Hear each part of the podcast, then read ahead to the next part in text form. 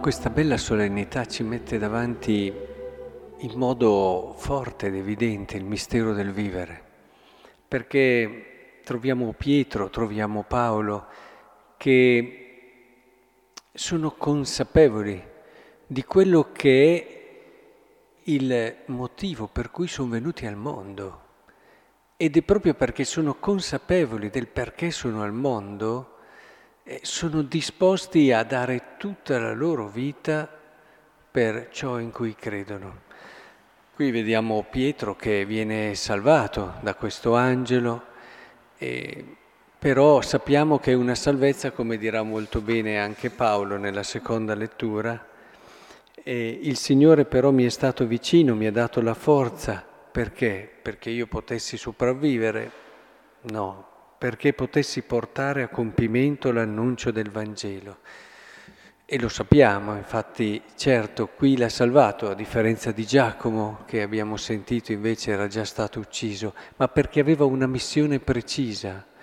Cioè, lo scopo del loro vivere ogni giorno era chiaro, non era per arrivare ad avere quei 5, 6, 7 anni in più nell'esistenza, era per completare una missione, un senso, un significato profondo che sentivano vivo, vero e che è davvero ciò che dà freschezza e vita a una persona.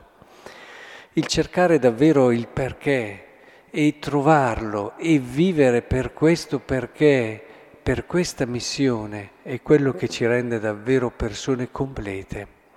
A differenza, ad esempio, l'avete notato, Erode, che aveva appunto ucciso Giacomo, fatto uccidere Giacomo, e vedendo che ciò era gradito ai giudei, fece arrestare anche Pietro. È significativo come l'uomo di potere, in questo caso, che dovrebbe, è in fondo una persona che ancora dipende, ma come spesso succede, sono rare le persone di potere che non dipendono anche dal giudizio della gente, nel senso che devono continuamente raccogliere consensi per mantenere il loro potere.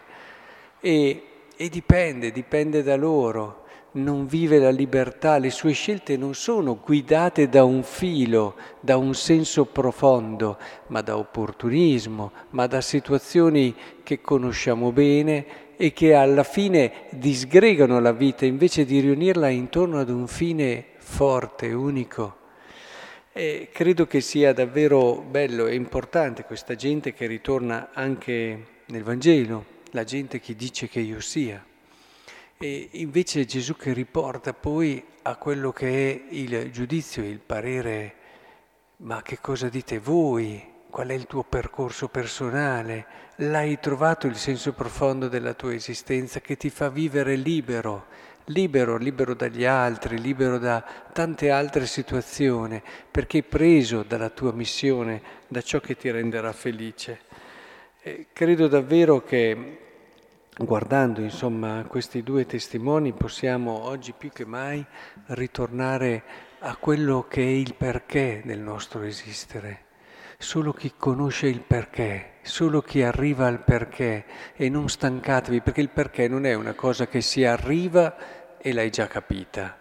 Il perché della tua esistenza lo devi ritrovare ogni giorno, perché si fonda su una relazione, come una relazione non è che puoi dire bene, adesso io amo questa persona, l'amo e è finito qui. No, sai che ogni giorno devi entrare sempre di più in quello che è il mistero d'amore per quella persona e ogni giorno di più capirai il senso profondo di questa relazione.